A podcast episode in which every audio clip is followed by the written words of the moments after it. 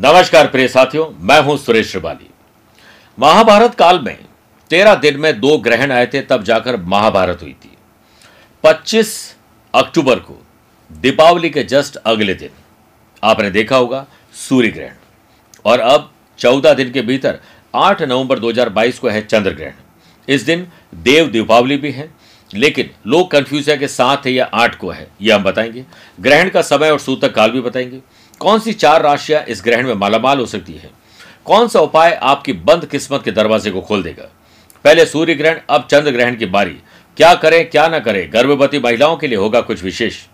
मेरे प्रिय साथियों, आपने अपनी दीपावली तो मना ली। अब देवताओं की दिवाली के लिए हो जाए तैयार। क्योंकि दिवाली के पंद्रह दिन बाद देव दीपावली मनाई जाती है। लेकिन इस बार कार्तिक मास की पूर्णिमा पर चंद्र ग्रहण लगने जा रहा है। यानी दीपावली पर सूर्य ग्रहण।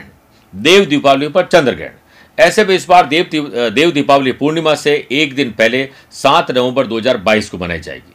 वहीं सूर्य ग्रहण के महज पंद्रह दिनों के भीतर ही साल का अंतिम चंद्र ग्रहण मंगलवार 8 नवंबर कार्तिक माह के शुक्ल पक्षी पूर्णिमा को है।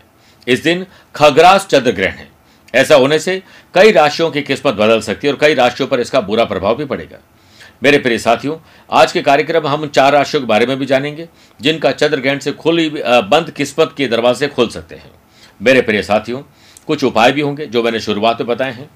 अब बात करते हैं कि 25 अक्टूबर को लगे सूर्य ग्रहण के बाद 8 नवंबर को साल का अंतिम चंद्र ग्रहण लगने जा रहा है, जिससे लोगों के मन में चिंता है, क्योंकि चंद्रमा मन और मस्तिष्क के लॉर्ड है तो चिंता होना स्वाभाविक है।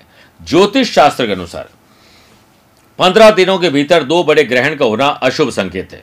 ठीक ऐसा ही ग्रहण महाभारत के काल में पड़ा था, जिस प्रकार ग्रहण से ग्रह नक्षत्रों का प्रभाव पड़ता है, ठीक उसी प्रकार ग्रहण का प्रभाव बारह राशियों पर भी देखने को मिलता है। अब आइए बात करते हैं ग्रहण के समय, सूतक कब?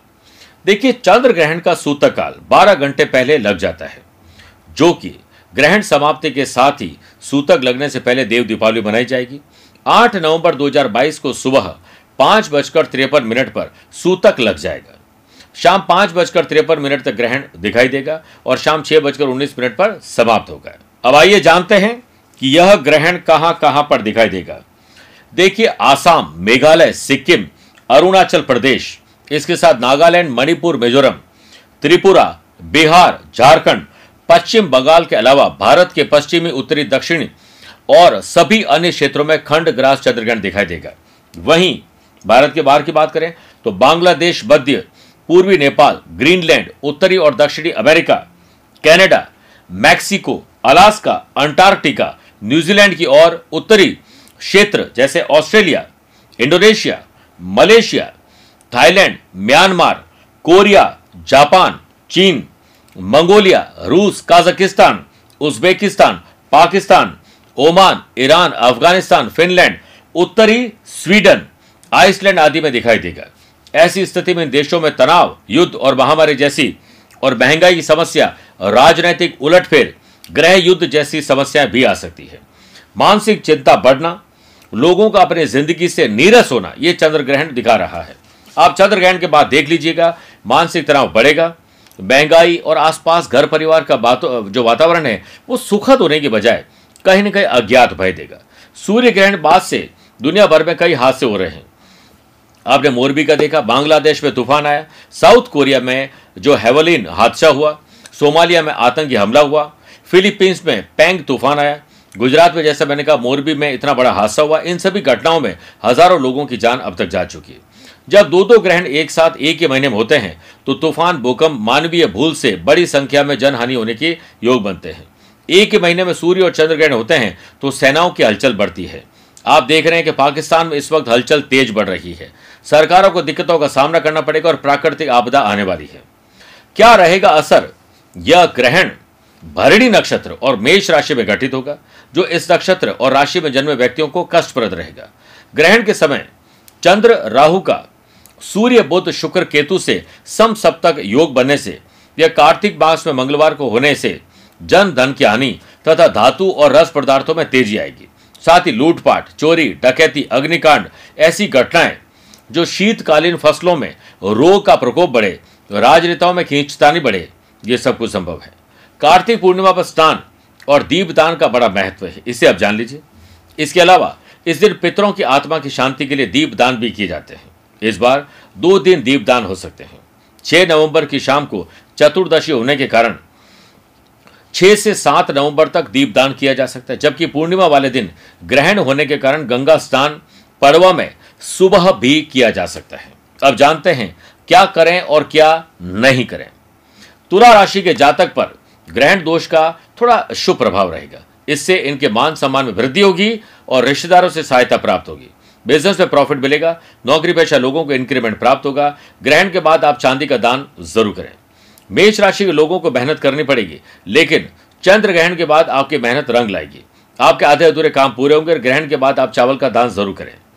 कन्या राशि के लोगों को धन प्राप्ति के साधन बढ़ेंगे। लाइफ पार्टनर के साथ मिलकर काम में काफ़ी प्रॉफिट बढ़ेगा।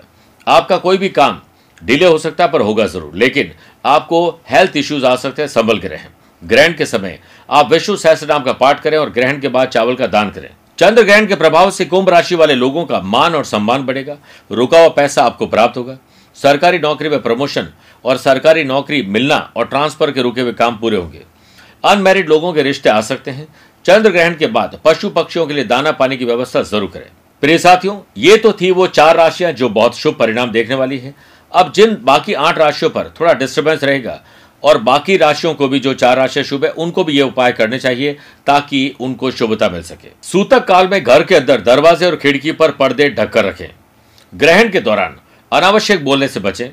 भगवान का ध्यान जाप और अपने इष्ट देव के मंत्रों का जाप करें ताकि काफ़ी हद तक इसके प्रभाव को शांत किया जा सके।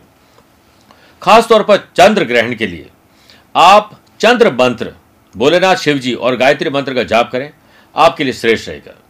देव प्रतिमा, मूर्तियों का स्पर्श न करें। सूतक काल से पहले बना खाना हो तो उसमें तुलसी के पत्ते डालकर रख दें। गर्भवती महिलाएँ घर से नहीं निकले, चाँद के दर्शन ना टीवी पे करें, ना बाहर जाकर करें। वही सुई, कैंची, धारदार हथियार की चीज़ों से दूर रहें। ग्रहण समाप्ति के बाद स्नान आदि कार्यों से निवृत्त होकर नए वस्त्र धारण करें। अपने पितरों को याद करें, दान करें, गरीब लोगों को भोजन ज़रूर करवाएँ।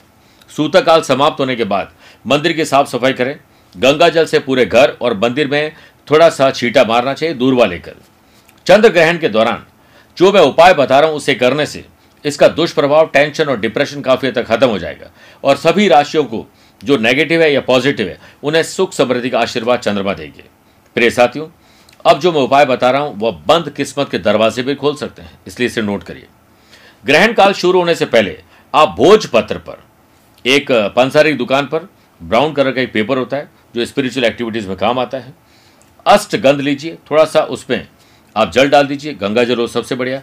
अनार के पौधे की जो कलम है, उसे तोड़ मतलब डंडी तोड़कर कलम बना लें।